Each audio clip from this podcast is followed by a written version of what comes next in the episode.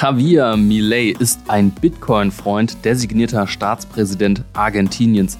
Aber wie viel Bitcoin steckt tatsächlich in dem libertären Anarcho-Kapitalisten? Und damit herzlich willkommen zum BTC Echo Recap Podcast. Es ist Freitag, der 24. November 2023. An den Mikrofonen im BTC Echo Hauptquartier in Berlin Mitte begrüßen euch in dieser Woche die Redakteure David Scheider und Johannes McSwade. Moin Johannes, was machen die DeFi-Yields? Moin David, ja, wie der Rest des Marktes sind die auch im Aufschwung. Freut mich.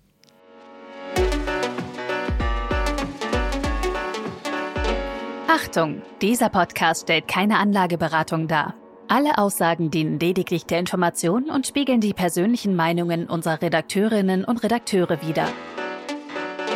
Der Redaktionsschluss für diesen Podcast ist Donnerstag, der 23. November um 12 Uhr. Wir kommen zu unserem ersten Thema. Argentinien hat einen neuen Staatspräsidenten. Mit dem libertären Javier Milei ist Anarchokapitalist ins Präsidentenamt gewählt worden, der an der bisherigen Politik aber kein gutes Haar lässt. Außerdem mag er Bitcoin. David, wer ist dieser Javier Milei eigentlich? Auf jeden Fall ein Exzentriker. Ähm, dieser Javier Milei ist so ein also äh, das äußere Erscheinungsbild äh, ist auf jeden Fall nicht das eines typischen Politikers, sagen wir es mal so. Der hat jetzt mit 56 Prozent die Stichwahl gewonnen äh, gegen den, ähm, äh, ich weiß gar nicht, ob es der amtierende Präsident ist, aber auf jeden Fall mit einem hohen Abstand. Ne? Es sind 56 zu 44 Prozent, das sind 12 Prozent Unterschied. Ist schon deutlich, der ist so in der Öffentlichkeit einfach ähm, ziemlich in Erscheinung getreten durch verrückte Aktionen, wie zum Beispiel, die fand ich besonders witzig eigentlich. Da haben sie ihn ins TV geholt und er hat so eine Pinata bekommen und diese Pinata war eine Form von einer Zentralbank und er hat dann am Ende gesehen, dass es die Zentralbank war und hat dann darauf noch äh, energischer eingeprügelt. Warum er das gemacht hat, darüber sprechen wir gleich noch. Ja, gibt ja schon mal einen kleinen Vorgeschmack auf jeden Fall. Ähm, was sind dann seine genauen politischen Positionen eigentlich? Ja, ich würde Millet so als einen klassischen Anti-Establishment-Politiker charakterisieren. Viele vergleichen ihn mit Trump und dem ehemaligen brasilianischen Präsidenten Bolsonaro. Ich bin mir nicht so ganz sicher, ob diese Vergleiche wirklich sinnvoll sind. Sie hinken schon hier und da ein bisschen, aber man muss auch sagen, die Glückwünsche, die kamen am lautesten genau aus diesem Lager. Also sowohl Trump als auch Bolsonaro haben Millet gratuliert. Ähm, aber dennoch hat Millet meiner Meinung nach hier und da andere ähm, politische Ansichten. Der ist nämlich aus meiner Sicht nicht so der klassische Rechtspopulist, auch wenn er hier und da rechte, klassische rechte Positionen vertritt.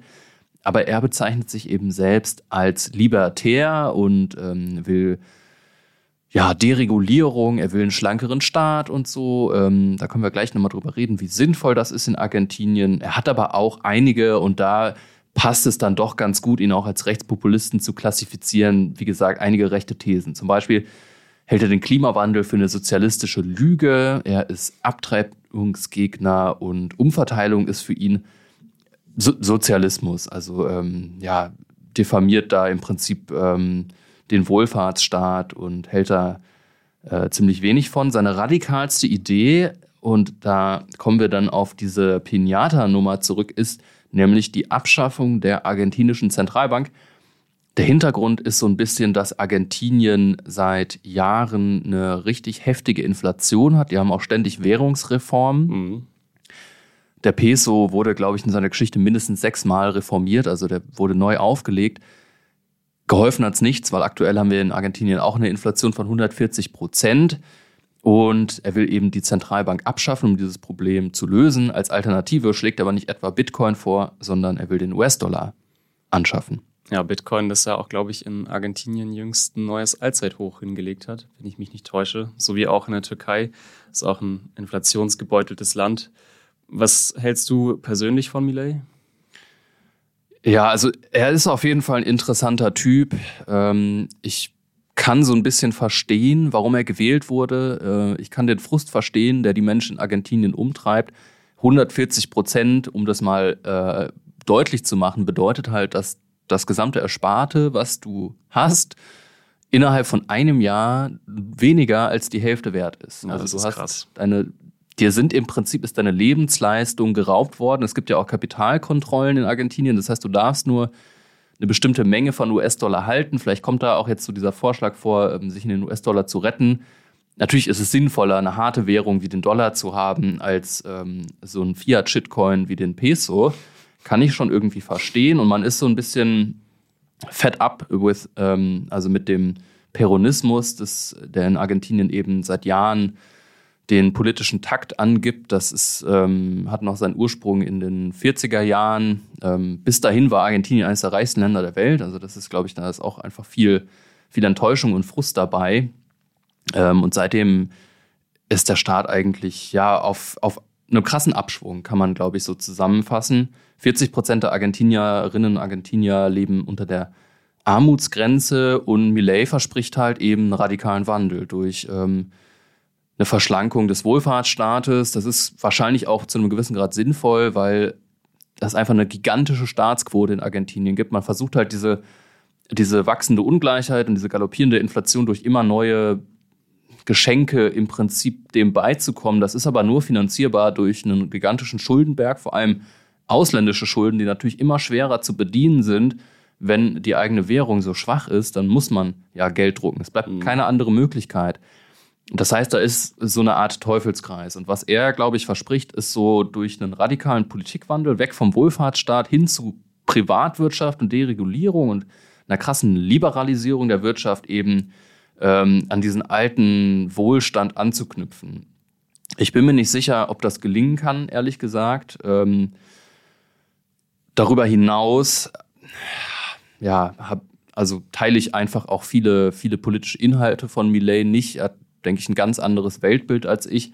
Und ich finde nicht mal, dass er besonders konsistent libertär ist. Da fand ich, ging auf Twitter eine interessante Diskussion. Die öffentlich-rechtlichen oder viele Medien in Deutschland hatten ihn als Rechtspopulisten geframed, weil man, glaube ich, hier im deutschen Sprachraum mehr damit anfangen kann als mit libertär. Das ist im deutschen Sprachraum nicht so ein richtig geflügelter Begriff. Viele, viele wissen gar nicht, was das bedeutet. Mhm. Man hat sich dann irgendwie auf rechtspopulistisch geeinigt. Ich finde, das trifft es nicht so richtig gut aber viele Themen, Thesen sind halt schon rechts. Also so diese, diese, ähm, diese Anti-Abtreibungshaltung. Also ich verstehe nicht, wie das libertär sein soll. Wenn man für ein krasses Selbstbestimmungsrecht aller Menschen ist, heißt das dann alle außer Frauen oder wie? Also, ne, also für mich wäre konsequent libertär auch zu sagen, ähm, my body, my choice, im mhm. Sinne von, naja, ich habe auch ein Recht darüber zu bestimmen, ob ich ähm, ein Kind will oder nicht als Frau. Also das ist so ein bisschen finde ich sehr, sehr inkonsistent und entspricht natürlich auch nicht meinen persönlichen ähm, Werten und ähm, Haltungen, genau. Und darüber hinaus war mir nicht so ganz klar, warum jetzt die Bitcoin-Community ihn so sehr abfeiert. Also klar, dass man aus der libertären Ecke von Bitcoin jemanden cool findet, der für Deregulierung steht und irgendwie für eine freie Wirtschaft, kann ich verstehen. Aber er hat ja ansonsten keinen konkreten Vorschlag pro Bitcoin gemacht. Er hat irgendwie zweimal im Fernsehen gesagt, dass er Bitcoin irgendwie gut findet und interessant, aber also viel mehr nicht. Deswegen, ähm, ne, er setzt eine Fiat-Währung durch die andere. Das ist jetzt nicht der große Bitcoin-Wurf. Ja, was ist dein Eindruck von Millet? Ja, ich, ich gehe da mit. Und er wird als Bitcoin-Präsident ja schon teilweise auch in der Community gehuldigt, aber das sehe ich auf jeden Fall nicht. Ich habe tatsächlich auch äh, in erster Linie von ihm über diese Bitcoin-Community erfahren, beziehungsweise die Krypto-Community, wo er viel Aufsehen erregt, mich erinnert er immer so ein bisschen an Alex Jones, den, den Talkshow-Host. Sehr laut, sehr ähm, radikal in seinen Aussagen, wirkt sehr aggressiv. Es gibt Videos äh, von ihm mit Kettensägen, also jetzt von Millet, wie er in der Menge steht und seine Parolen ruft. Ähm, seine Botschaften sind aber demnach auch klar und unmissverständlich. Ich glaube, deswegen kommen sie auf jeden Fall an. Und für mich ist es an sich eine besorgniserregende Entwicklung, die man da sieht. Andererseits spannend zu beobachten, wie sich das Land unter ihm verändern wird. Es sieht ein bisschen wie so ein Experiment aus. Man kann von hier aus sicherer Distanz ein bisschen beobachten, wie das jetzt in Argentinien weitergeht. Gewissermaßen ein Donald Trump-Moment, wenn ich das so sagen könnte. Und ähm, ja, finde auch ein durchaus widersprüchlicher Typ. Also eine Zentralbank ersetzen, das kam sicherlich gut bei den Bitcoinern an, aber dann jetzt den US-Dollar als Währung einführen zu wollen, ist für mich auch irgendwie nicht sehr konsistent. Äh, ist ja einfach nur eine Zentralbankwährung gegen die andere. Und ja, wie gesagt, diese Bitcoin-Geschichte, wenn ich das jetzt aus dem Krypto-Kontext betrachte, wirkte für mich eher wie eine libertäre PR-Nummer ähm, und reichte für mich nicht aus, um ihn zum Bitcoin-Präsidenten zu machen. Es wird spannend bleiben. Ja, kommen wir zu unserem zweiten Thema. Und zwar geht es um Binance. Da gibt es ähm, absurde oder also unvorhergesehene Entwicklungen, würde ich mal sagen. Ein vermeintlicher Black Swan auch, der jederzeit für eine Implosion am Kryptomarkt sorgen könnte, denn die weltweit größte Bitcoin-Börse Binance war seit 2018 schon im Visier des US-Justizministeriums. DOJ steht für Department of Justice. Jetzt erreicht das Verfahren einen neuen Höhepunkt. Binance trifft eine Einigung mit dem DOJ und hier gibt es jetzt eine Menge zu entwirren und du fängst jetzt erstmal von vorne an. Was ist los? Ja, es war quasi das Ereignis der Woche und auch das, worauf wir im Kryptosektor wahrscheinlich ähm, am meisten gewartet haben seit dem FTX-Debakel. Äh, nach Jahren der Verhandlungen ist das Verfahren jetzt scheinbar beendet. Also äh, Binance und das DOJ haben sich geeinigt. Binance hat sich für schuldig erklärt in mehreren Punkten. Es geht um Geldwäsche, Sanktionen, die umgangen wurden, Terrorismusfinanzierung. Wir haben die Stories alle schon vorher gehört, wurden oftmals von ähm, etablierten Medien wie Wall Street Journal und so ähm, veröffentlicht, auch Insider-Informationen geleakt. Es gibt ja auch Chatnachrichten über Binance-Mitarbeiter, die quasi gestehen, dass ähm, da ja verdächtige Sachen beziehungsweise auch strafrechtliche Sachen auf der Börse beziehungsweise auch in dem Unternehmen selbst passieren. Das Ergebnis sind 4,3 Milliarden US-Dollar Strafe, die Binance, die Börse zahlen muss. Das klingt erstmal viel. Für ein Unternehmen wie Binance sollte das auf jeden Fall stemmbar sein und es ist tatsächlich weniger als die befürchteten 10 Milliarden US-Dollar. Äh, es ist die siebtgrößte finanzielle Strafe in der Geschichte. Binance leiht sich damit ein äh, zu Verfahren gegen beispielsweise JP Morgan und Wells Fargo. Und ja, das Gute für Binance ist, man darf den Betrieb der Börse erstmal weiter aufnehmen. Ähm, also man muss jetzt nicht komplett anhalten, was ja letztendlich für den Kryptosektor eine Katastrophe gewesen wäre. Und außerdem hat man auch mit anderen Regulierungsbehörden, darunter FinCEN, OFAC und der CFTC, ähm, einen Deal geschlossen und sich auf 1,8 Milliarden US-Dollar Strafzahlungen bei denen ähm, geeinigt. Äh, was wichtig zu erwähnen sein sollte, das ist auch eine Sache, auf die der Binance CEO CZ doch recht stolz war, aber zu dem kommen wir noch gleich. Binance soll keine Kundengelder veruntreut haben anders als FTX. Und auch die Marktmanipulation wird ihnen zumindest vom DOJ jetzt nicht direkt vorgeworfen oder unterstellt. Äh, das könnte sich dann gegebenenfalls noch im SEC-Fall, die ja auch gegen Binance klagen, ähm, noch ergeben. Abgesehen von dem Prozess mit der SEC kann Binance also jetzt die ganze Sache hinter sich lassen und von vorne beginnen. Und ich fand eine Aussage von CZ hier sehr passend. Und zwar hat er in einem Tweet vor einigen Wochen ähm, mal gesagt, it's better to ask for forgiveness than ask for permission. Und das, glaube ich, trifft eigentlich den Kurs dieser Kryptobörse sehr auf den Punkt, erstmal wachsen, erstmal machen. Ähm, alles andere, was so strafrechtliche Sachen betrifft, äh, alle Aktivitäten, die vielleicht dubios erscheinen können, da ähm, das lassen wir erstmal hinter uns, beziehungsweise da gucken wir mal noch, was die Konsequenzen, da können wir uns später darum kümmern. Und dieses später ist jetzt quasi eingetroffen, auch für CZ. Wann hat er das gesagt? Ist es schon länger her? Ich glaube, es ist schon länger her, aber es entstand im Zuge dieser ähm, Offenbarung um die Kryptobörse Binance. Ja. ja. Naja, gut, mal gucken, ob ähm, seine Asking for Forgiveness auf Hellhörigkeit trifft. Ich frage mich jetzt so ein bisschen, dem droht doch Gefängnis. Muss er sich jetzt eine Träne unters Auge tätowieren lassen und wird er jetzt irgendwie zu so einem Knast-Bro? Ja, wer CZ kennt, der weiß, dass er alles andere als ein harter Typ ist. Aber der macht manchmal Liegestütze. Ah, okay. Vielleicht unterschätze ich ihn auch. Ähm, Im Knast kann ich mir jedenfalls nicht vorstellen. Ähm, Teil des Deals war auf jeden Fall sein Rücktritt. Also er wird äh, nicht mehr länger der Binance CEO sein und darf diese Position auch für drei weitere Jahre nicht mehr bekleiden. Ähm, eine Geldstrafe war sowieso vorprogrammiert, die gab es auch. Ähm, er darf aber seine Anteile am Unternehmen behalten. Aber ja, du hast es schon gesagt, die Gefängnisstrafe, die droht ihm nach wie vor. Es könnten bis zu zehn Jahre Gefängnis sein. Das ist nicht Sam Bankman-Fried ähm, Niveau, aber es ist schon viel. Und als Teil des Deals hat CZ schon gesagt, dass er sich auf jeden Fall auf 18 Monate einigen würde. 18 Monate Gefängnis würde er nicht. Würde er nehmen, oder wie? Würde er nehmen, ja.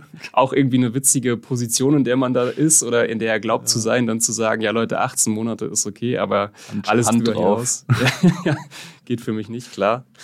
Ja. Ähm, aber ja, wir warten da gewissermaßen auf das Urteil. Das wird erst am 23. Februar nächsten Jahres ausgesprochen.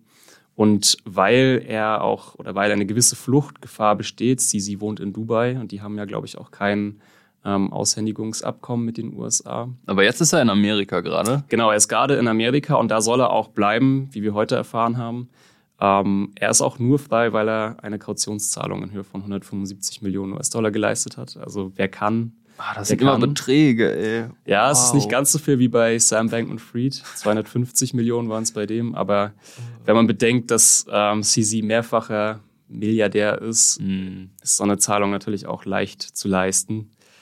Ja, und äh, der neue CEO wird Richard Tang, der früher auch mal Regulator war. Das sagt viel über den zukünftigen Kurs von Binance aus. Okay, aber das klingt ja erstmal so ein bisschen gefahrgebannt, aber es gab ja trotzdem gemischte Reaktionen auf ähm, diese Neuigkeit. An, manche haben es eben mit Erleichterung aufgenommen, andere waren jetzt nicht so ganz sicher, wird es jetzt Binance irgendwie noch geben? Kann, können die sich überhaupt diese Strafzahlung leisten? Was bedeutet dieses Urteil für Binance? Ja, also der Einfluss von Binance dürfte jetzt zweifelsohne schrumpfen. In den USA dürfen sie gar nicht mehr operieren. Das ist dann natürlich gut für Coinbase und Kraken, die anderen US-amerikanischen Börsen. Die Handelsaktivitäten dürften auch einbrechen, weil vieles von diesen Handelsaktivitäten auf Binance waren halt eben Wash Trading und eben solche Sachen, die sie jetzt beschuldigt wurden, Geldwäsche, Terrorismusfinanzierung. Ähm, also wir werden hier weniger Handelsvolumen sehen und wahrscheinlich auch eine komplette Verlagerung nach Asien, weil wie wir wissen, vieles Binance jetzt ohnehin schon schwer in Europa Lizenzen zu bekommen, eben wegen dieser Verdachtsfälle. Ähm, ich glaube zum Beispiel in Deutschland hat die BaFin den Antrag nicht stattgegeben. Ja, im Gegenteil. Also die ziehen sich ja aus einem europäischen Land nach dem anderen zurück. Genau. Ne? Holland, äh, ich glaube auch UK, in glaub ich, ja UK auch. Genau, aber Überall gefühlt, ja. Ja, und wie schon gesagt, Richard Tang, der ehemals Regulator wird, der wird jetzt sicherlich auch darauf schauen, dass so Sachen wie KYC, also Know Your Customer und Anti-Money Laundering, also Geldwäschegesetze eingehalten werden. Das heißt, die Börse dürfte ab jetzt sehr streng reguliert werden. Und ich glaube, sie befindet sich jetzt auch gerade noch in einer Beobachtungsphase durch das DOJ. Das heißt, man guckt da jetzt ganz genau auf die Finger. Wenn irgendwas jetzt noch dubios erscheinen sollte, dann könntest du auch schnell wieder in die andere Richtung gehen. Ähm, ja, witzig fand ich an der Stelle aber, dass mitunter die erste Amtshandlung des neuen CEOs war, den Memecoin Bonk auf Binance zu listen. Willkommen im Crypto-Space, kann ich dazu nur sagen. Ich dachte ja. die ganze Zeit, Bonk wäre dieser Roboter von Star Wars, der so rumfährt. Ich glaube, der ist auch Bonk. Bist du sicher? Das ist, ist das nicht R2D2? Oder Gonk? Gonk kann sein, aber einen neuen Star Wars-Film dann, oder? Weißt du, welchen ich meine? Diesen kleinen? Der runde. Nee, das ist ein viereckiger. Ach so, das, nee, keine Ahnung. Ich zeig dir nachher mal. Vielleicht ja, gerne. Bullshit. Ich dachte die ganze Zeit, hä, was für ein Bonk denn? Egal, ich kenn mich. nee, es ist ein, ein Hunde-Meme-Coin, also ja, natürlich. von hm. Dogecoin und Shiba Inu bloß auf Solana. Aber wer sich da informieren will, wir haben noch reichlich Artikel dazu auf der Webseite. Die sind auch in den Show Notes. Ja, das war jetzt, was bedeutet das für, für Binance? Ähm, und was bedeutet es nun für den Kryptosektor im Allgemeinen? Ist das eine gute Nachricht oder eine schlechte? Äh, ja, du hast ja schon die angesprochene, oder du hast ja schon die Erleichterung angesprochen im Kryptosektor. Für viele ist jetzt Bullenmarktstimmung angesagt. Äh, ich bin da eher vorsichtiger, aber optimistisch. Ähm, es gibt da einen witzigen Vergleich. Ich glaube, kurz vor dem letzten Bullenmarkt gab es ein ähnliches Verfahren gegen Arthur Hayes, den CEO von Bitrex oder nee, Bitmax. Bitmax, ja, okay. Ja. Und ziemlich genau danach ging der Bullenmarkt los im Prinzip. Und für manche ist dieses CZ-Urteil jetzt genau das Gleiche. Äh, für andere ist es ganz einfach das Ende der Wildwest-Ära der Branche. Ähm, der Weg dürfte damit frei sein für die Instis. Wir wissen, der ETF-Antrag liegt noch bei der SEC auf dem Tisch. Die sprach wiederum immer sehr viel von Marktmanipulationen etc. Und Binance war da gewissermaßen ein Dorn im Auge. Mm, ich finde auch, der Markt hat die Nachricht sehr gefasst aufgenommen. Wir haben gesehen, es war ein wenig volatil, aber eine Implosion wie damals bei FTX blieb aus. Ich glaube, inzwischen hat sich Bitcoin auch davon erholt. BNB ist zwar gesunken, also der Binance Token, aber auch der scheint sich jetzt wieder zu stabilisieren. Das sah vor ein paar Monaten noch deutlich gefährlicher aus. Ja, ja sieben Tage, sieben Prozent im Minus. Ja, eigentlich. Aber ich glaube, wir waren da schon bei 200 US-Dollar, was eine sehr krasse Grenze war. Wenn es tiefer gefallen wäre, ja. dann wäre es schon, ähm, ich sag mal, sehr gefährlich geworden für den BNB-Token.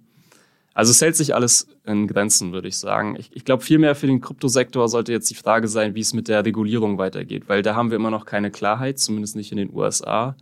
Äh, Binance hat halt klar gegen Strafrecht verstoßen, aber was so Kapitalmarktrecht betrifft, wir blicken auf die SEC, ähm, ist die Sache immer noch nicht klar. Und das sollte jetzt, glaube ich, im Fokus stehen für den Kryptosektor. Mhm. Was glaubst du, wie es weitergeht? Ja, mich hat es auch überrascht, wie wenig Auswirkungen diese Nachricht auf den Markt hatte, weil für mich war Binance eigentlich immer das Damoklesschwert.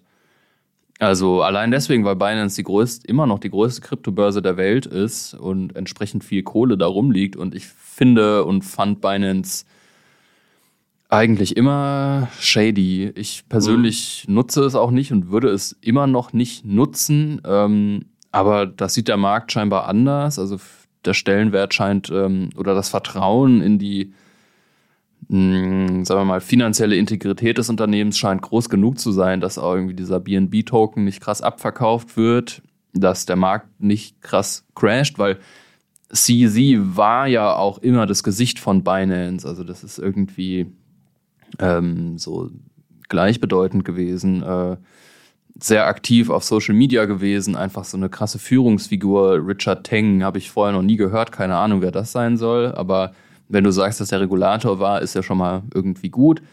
Ja, ich weiß nicht. Trotzdem steht Binance für mich, du hast es ja auch schon angedeutet, so ein bisschen für alte Welt von Krypto. Also so dieses Wachstum um jeden Preis. Ähm, sie, sie irgendwie einer der reichsten Menschen der Welt gewesen, vielleicht mhm. immer noch, man weiß es ja nicht genau irgendwie auch ständig Unternehmenssitz gewechselt und also einfach nur Ballern und Wachstum und so. Das ist so, also ja, ich fand es immer, immer shady und irgendwie unglaubwürdig. Ähm, aber nichtsdestotrotz, äh, glaube ich, ist das eine gute Entwicklung, dass sie sich geeinigt haben, dass sie sich vielleicht aus den USA zurückziehen und ähm, ja, wenn deren Bücher okay sind und die sich diese 4 Milliarden Dollar Strafe leisten können, dann ja, fair enough, macht halt weiter so. Ich glaube, das ist auch einer der Gründe, warum der Markt relativ gelassen darauf reagiert. Also ich glaube, das DOJ, das hat schon seine Arbeit gemacht. Die werden da sehr, sehr genau auf die Sache geschaut haben. Und wenn das Ergebnis ist, dass äh, man Binance dahingehend vertraut, weiter operieren zu können, dann ist das auf jeden Fall ein gutes Zeichen. Wir wissen auch, dass es ja vor ein, zwei Monaten die Nachricht gab, dass das DOJ sehr bewusst äh, verzichtet, ähm, das Worst-Case-Szenario eintreten zu lassen, auch wenn ähm, Gesetze gebrochen wurden bei Binance, weil man halt eben ein FTX-Debakel vermeiden wollte und genau das scheint jetzt einzutreten. Also sowas wie eine kontrollierte Sprengung, wenn man so will, oder zumindest eine kontrollierte, ein kontrolliertes Auseinanderbauen dieser Kryptobörse in eine, die, ja, ich sag mal, compliant ist, die mit den Gesetzen d'accord ist und ein neues Zeitalter im Kryptomarkt einläuten könnte. Dem ist nichts hinzuzufügen. Ja, aber wir bleiben mal bei den US-Behörden. Die schießen trotzdem weiter gegen Krypto-Exchanges. Neben Binance steht auch Kraken oder Kraken weiterhin im Fadenkreuz der Regierung. Die SEC, also die US-amerikanische Börsenaufsicht, verklagt Kraken und das nicht zum ersten Mal. Was wirft man der Bitcoin-Börse vor, David? Ja, ich würde sagen, den Klassiker, nicht registrierter Wertpapierhandel. Die haben auch eine Reihe von Coins jetzt aufgelistet, die deren Ansicht nach eben Securities sind. Also es ist immer, es ist ja die, die alte Leier im Prinzip. Welche Kryptoassets sind Securities und welche nicht? Mhm. Das welche, ist bisher nicht.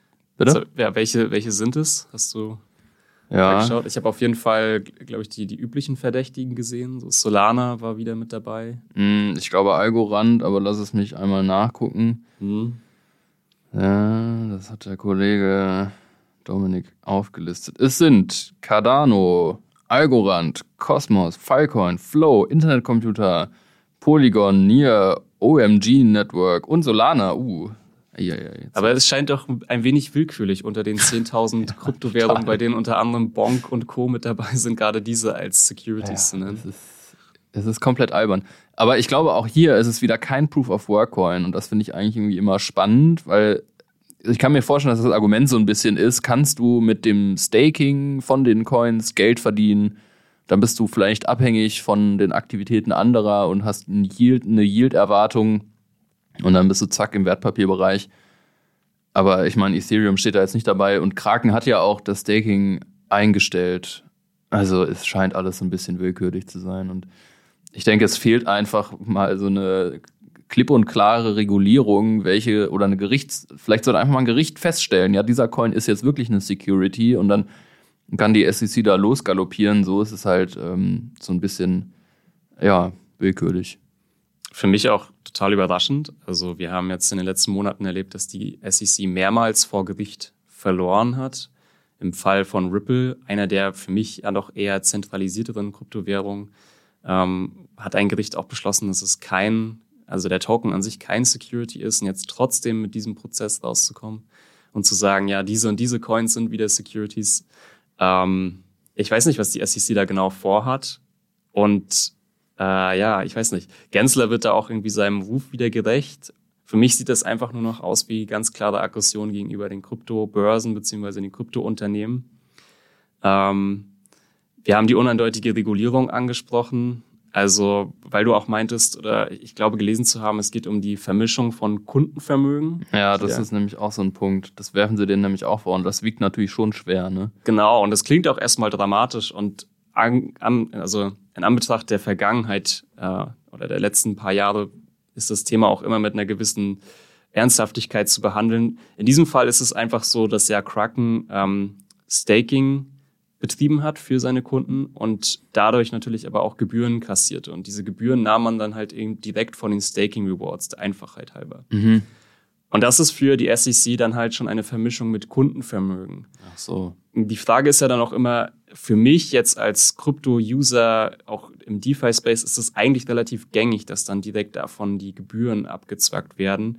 Hier fehlt einfach an der Stelle eben diese Regulierung und die SEC nutzt das auch an der Stelle aus also spielt mit dieser unklaren Regulierungslage, um halt aggressiv gegen den Kryptosektor vorzugehen. Das ist zumindest mein Take. Ähm, ich hatte gedacht, dass nach den Gerichtsprozessen in den vergangenen Monaten das ein Ende hätte, aber ja, wie wir sehen, scheinbar nicht. Ich frage mich, was kommt jetzt wohl noch als nächstes von der SEC? Vielleicht dann doch die große Klage noch gegen Ethereum. Ist jetzt natürlich hoch spekulativ, aber mhm. ja, wir werden sehen. Ja, ich meine, ja, man wird ja auch gucken müssen, ob, wie das Gerichtsverfahren letzten Endes ausgeht. Also ich meine, die SEC, die Aufgabe der SEC ist es irgendwie als Regulator da, wo sie Unstimmigkeiten vermutet, ähm, anzuklagen. Das heißt aber noch nicht, dass sie Recht haben. Ob sie Recht haben oder nicht, muss dann ein Gericht klären. Mhm. Und wie du richtig sagst, die, die, Gerichtsentscheidungen, die es gibt, die sind ja meistens eher kontra SEC. Ähm, I don't know. Man kann nur hoffen, dass sie da so ein bisschen die im Zaun halten. Aber äh, ich meine, bis Kraken da jetzt nicht verurteilt ist, es ist erstmal nur ein Verdacht so. Also. Ja, und ich glaube, Kraken hatte sich auch schon dazu geäußert. Sie werden da genauso wie Coinbase vor einigen Monaten hart gegen vorgehen. Das heißt, es wird zu einem langen Gerichtsprozess wahrscheinlich wieder kommen. Ähm, ich würde mich nicht wundern, wenn die SEC schon in der nächsten Amtsperiode ähm, weiter in diesem Gerichtsprozess verwickelt ist. Dann ist die Frage, ist Gary Gensler dann noch an der Spitze der Behörde oder nicht? Ja, das ist die Frage. Ja, liebe Zuhörerinnen und Zuhörer, vielen Dank fürs Einschalten. Wir hoffen, die Folge hat euch gefallen. Falls dem so ist, klickt doch gerne mal auf Abonnieren, dann verpasst ihr ganz sicher keine Folge mehr. Und in diesem Sinne, passt auf euch auf und bleibt neugierig. Wir hören uns wie immer nächsten Freitag. Macht's gut.